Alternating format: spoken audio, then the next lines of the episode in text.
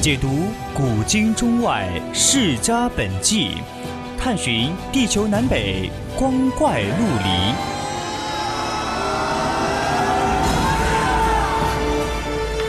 拨开历史迷雾，挖掘未解之谜。大千探奇，秘境追踪，VOC 广播电台百科探秘，为你展现神秘莫测的宇宙进程。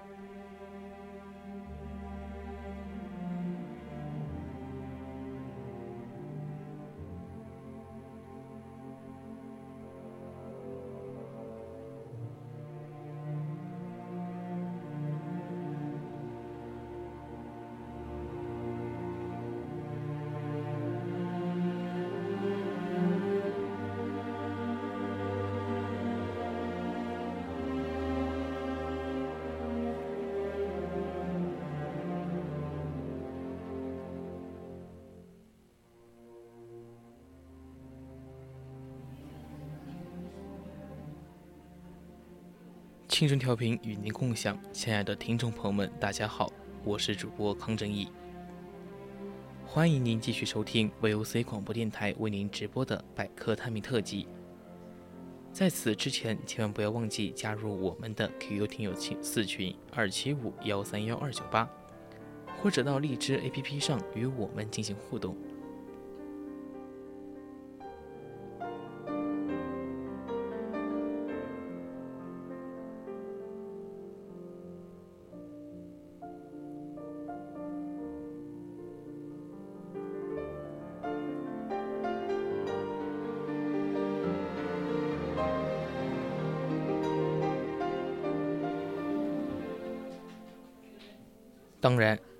如果你觉得我们的节目很有意思，你也可以关注我们的官方微信，搜索“青春调频”关注即可，或者到微博上 @VOC 广播电台，我们会时刻关注您的消息。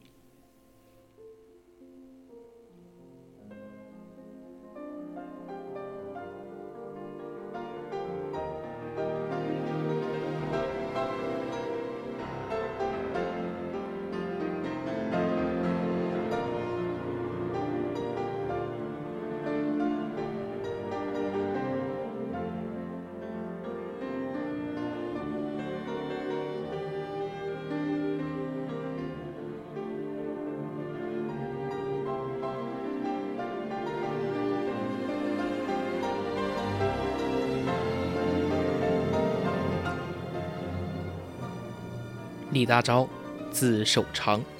河北乐亭人。一九零七年考入天津北洋法政专门学校。一九一三年毕业后东渡日本，入东京早稻田大学政治本科学系。是中国共产主义运动的先驱，伟大的马克思主义者，杰出的无产阶级革命家，中国共产党的主要创始人之一。李大钊同志一生的奋斗历程，同马克思主义在中国传播的历史紧密相连，同中国共产党创建的历史紧密相连，同中国共产党领导的为人民谋幸福的历史紧密相连。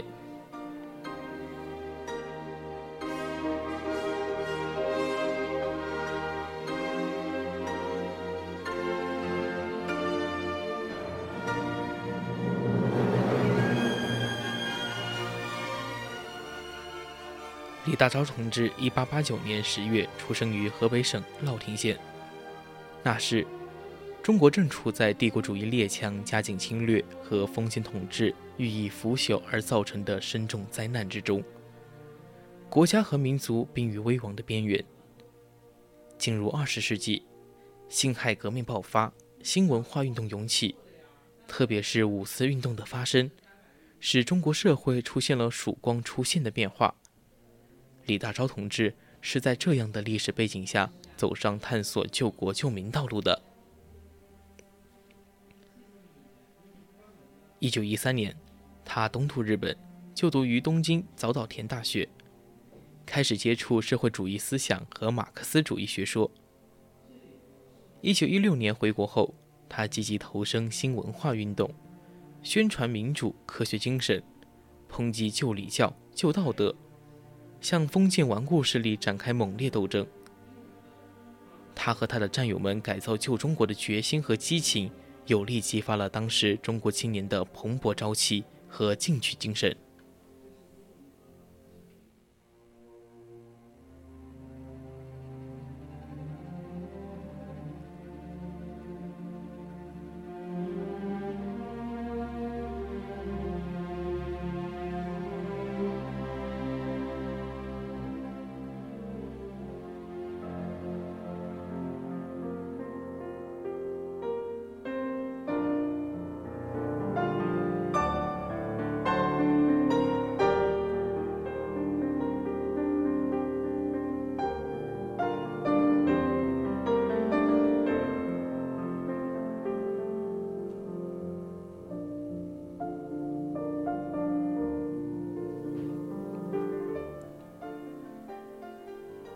李大钊同志是中国最早的马克思主义传播者。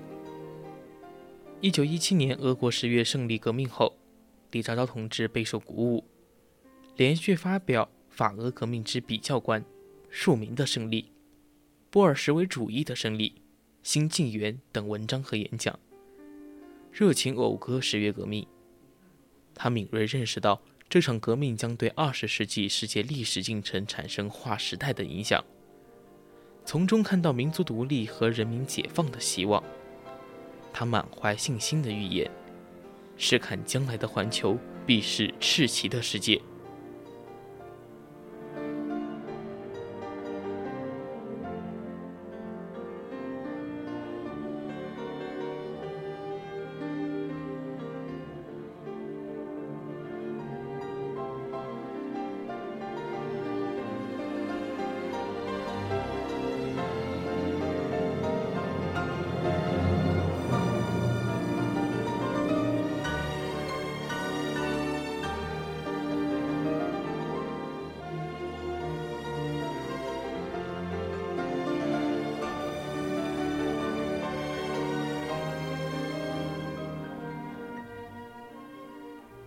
在宣传十月革命过程中，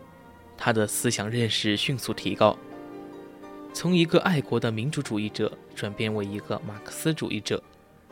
进而成为我国最早的马克思主义传播者。一九一九年五四运动后，他更加致力于马克思主义的宣传，在《新青年》上发表《我的马克思主义观》，系统介绍马克思主义理论，在当时思想界产生了重大影响。标志着马克思主义在中国进入比较系统的传播阶段。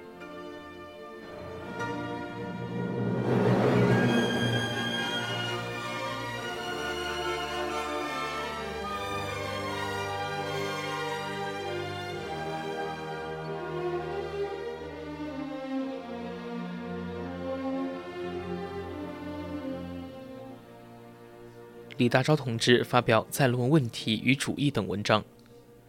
通过批驳反马克思主义思潮，论证马克思主义符合中国需要的深刻道理。在北洋军阀反动统治的艰难环境中，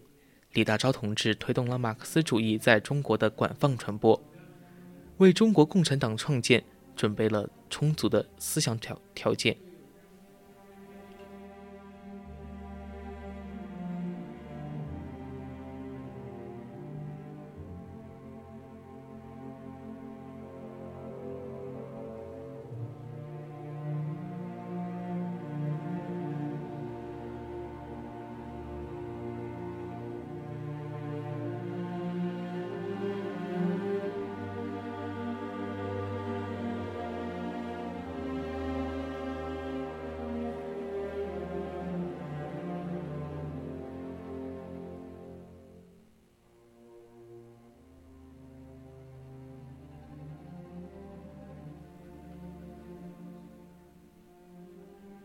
李大钊也是后来中华人民共和国的首任国家主席毛泽东的真正的精神教父。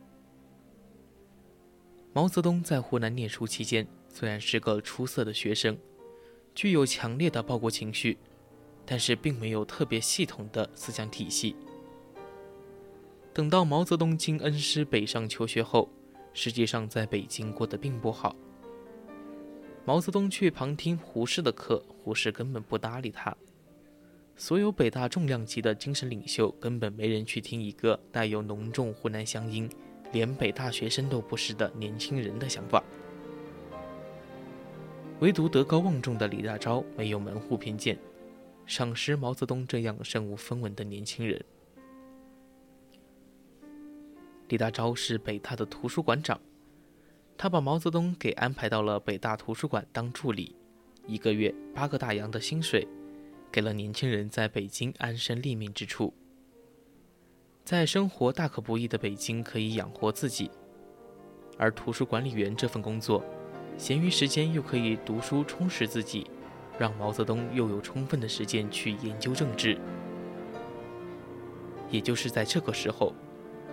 李大钊不仅在生活上给予了这位湖南乡下来的穷学生帮助，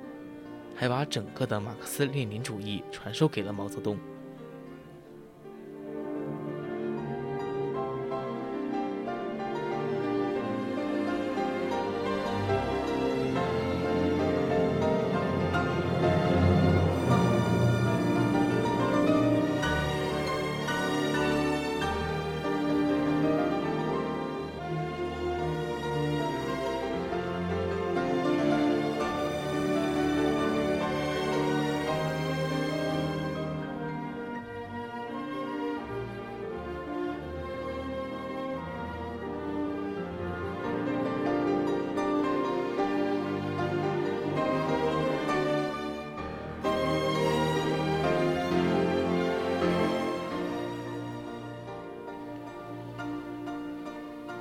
毛泽东在李大钊这位敦厚长者的介绍下，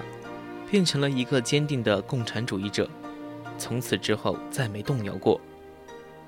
我想，毛主席对共产主义的理想热忱中，未尝没有被李大钊这位学者的人格魅力所感染的因素。在毛泽东学习马克思主义之前，实际上中国的广大贫困人口对舶来的社会主义思想是非常陌生的。早期在中国懂马克思的都是高级知识分子，马克思思想只在中上层的高级圈子中流传。毛泽东之所以能够成为中国建党时期的元老，和他很早接触到共产主义以及和李大钊的缘分都是息息相关的。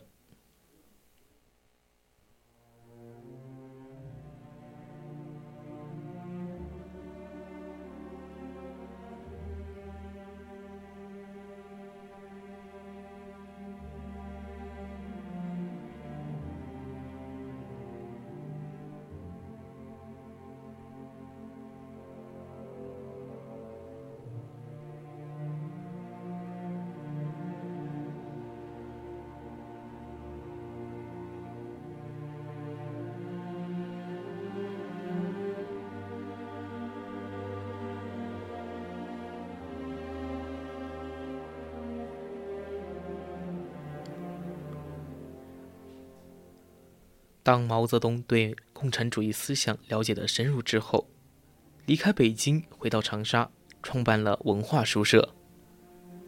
但是当时没有钱，书社经营不下去，资金周转困难。李大钊出面，以他个人的信用介绍，把北京大学出版的书直接免押金，先让毛泽东拿去卖。这样的业务持续了两年多。整个书社三分之一的书都是通过这样先免押金的方式而卖出去的。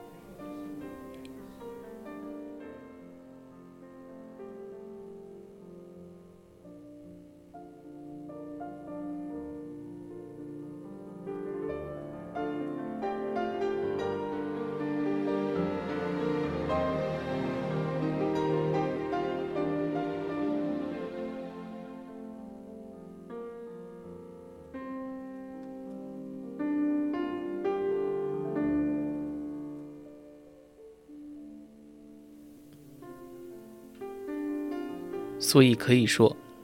李大钊是毛泽东的革命导师，并不为过。在李大钊这个低调沉稳、文质彬彬的北大图书馆长内心中，隐藏着熊熊的革命火焰，却悲剧性的在革命的开头陨落。没有看到他的学生们继承了他的理想和意志，最终真的把中国改天换地。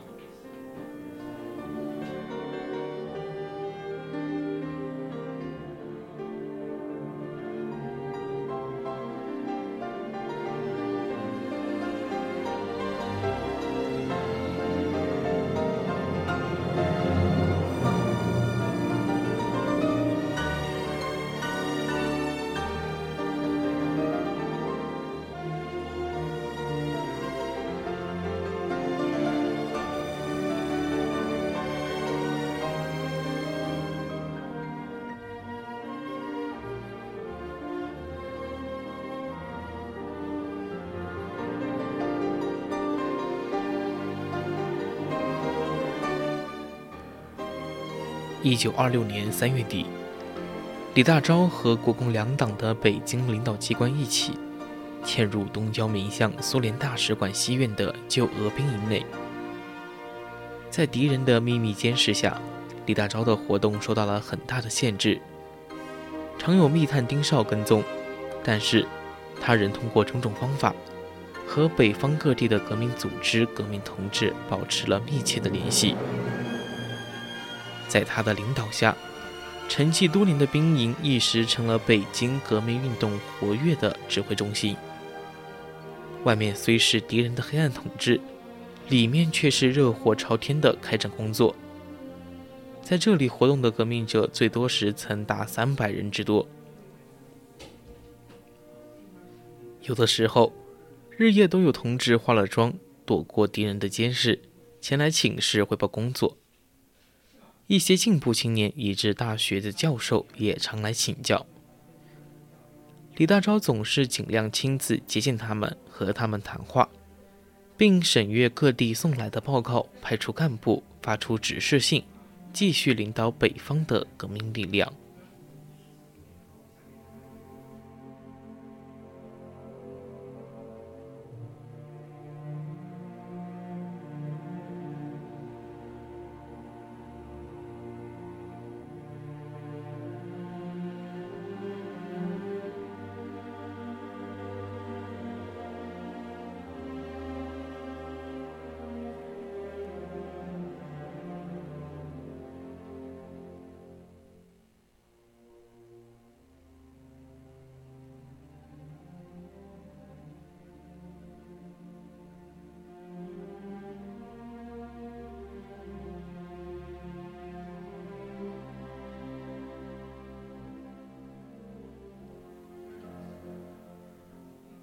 一九二六年七月，广东国民革命军北伐胜利，以湖南为中心的农民运动猛烈发展起来，在南方展开了我国历史上空前广大的人民革命斗争。九月，国民军也在我党的帮助下，愿以国民革命和扶助民众运动为指责，并配合北伐军进军河南西部。北方党组织和李大钊这时派遣大批干部和革命青年去南方，积极支援北伐战争。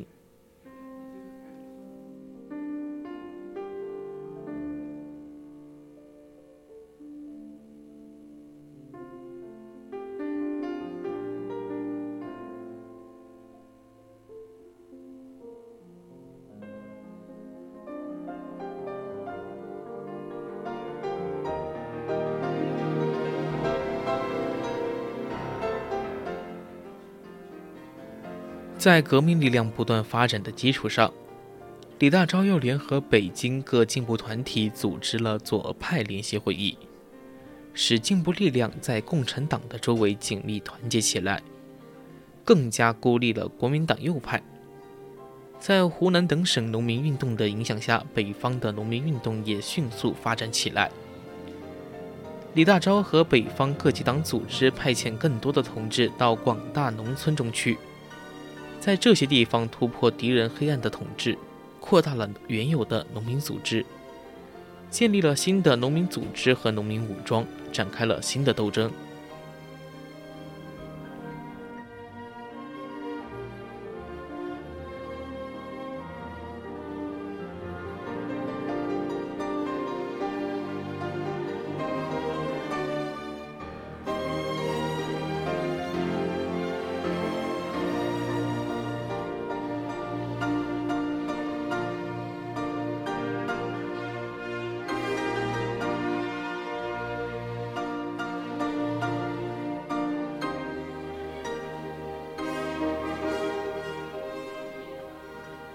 李大钊自己的处境越来越险恶了。敌人进一步加强了对北方革命指挥机关的监视与迫害。机关里的工友严正三出去送信没有回来，张全印一早出去买菜也没有回来，他们都被捕了。李大钊做了一切必要的准备，对各地的工作做了周密的安排，烧毁了重要的文件。还与同志们一起练习打手枪，准备应付最坏的变化。许多人劝他离开北京，都被他婉言谢绝。他说：“要走出北京并不难，就是工作离不开，我是不走的。”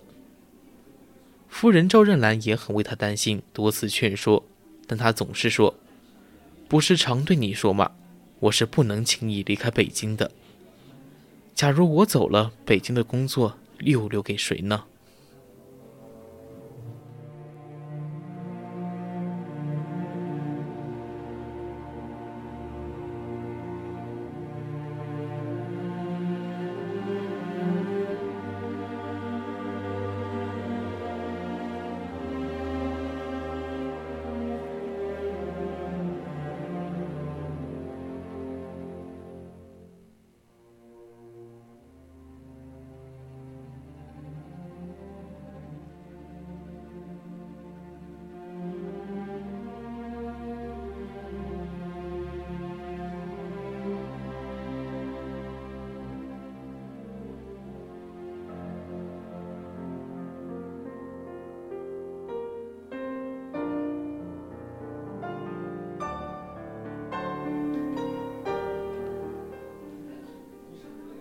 反动军阀终于下毒手了。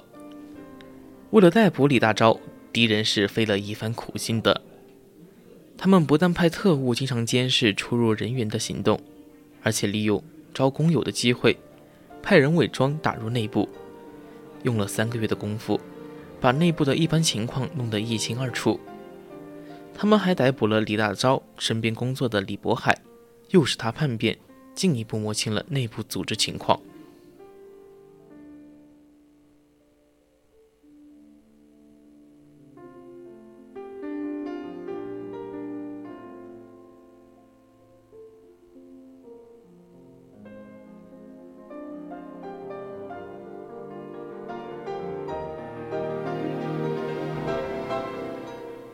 一九二七年四月六号清晨，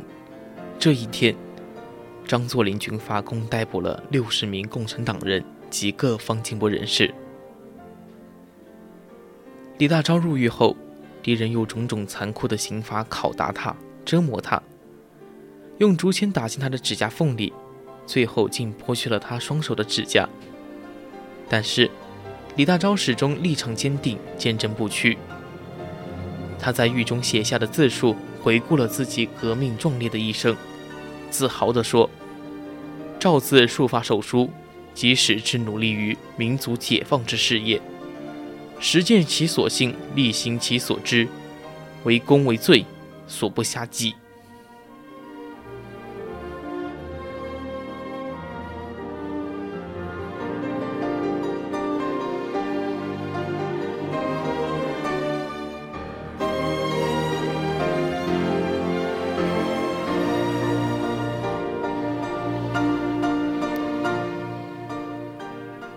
一九二七年四月二十八号，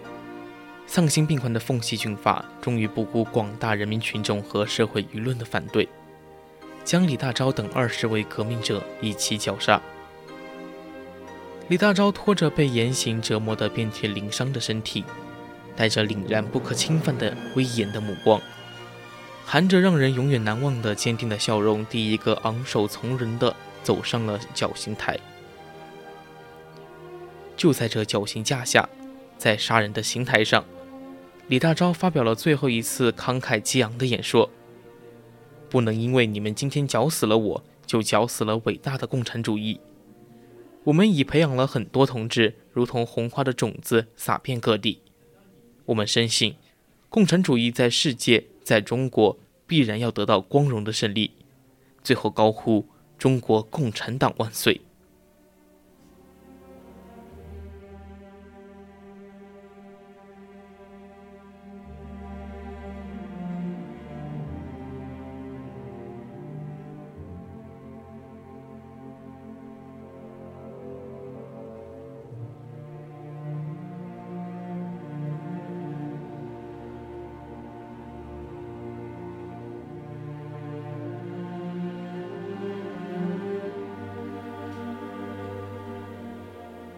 我们读小学、初中的时候知道了一个故事，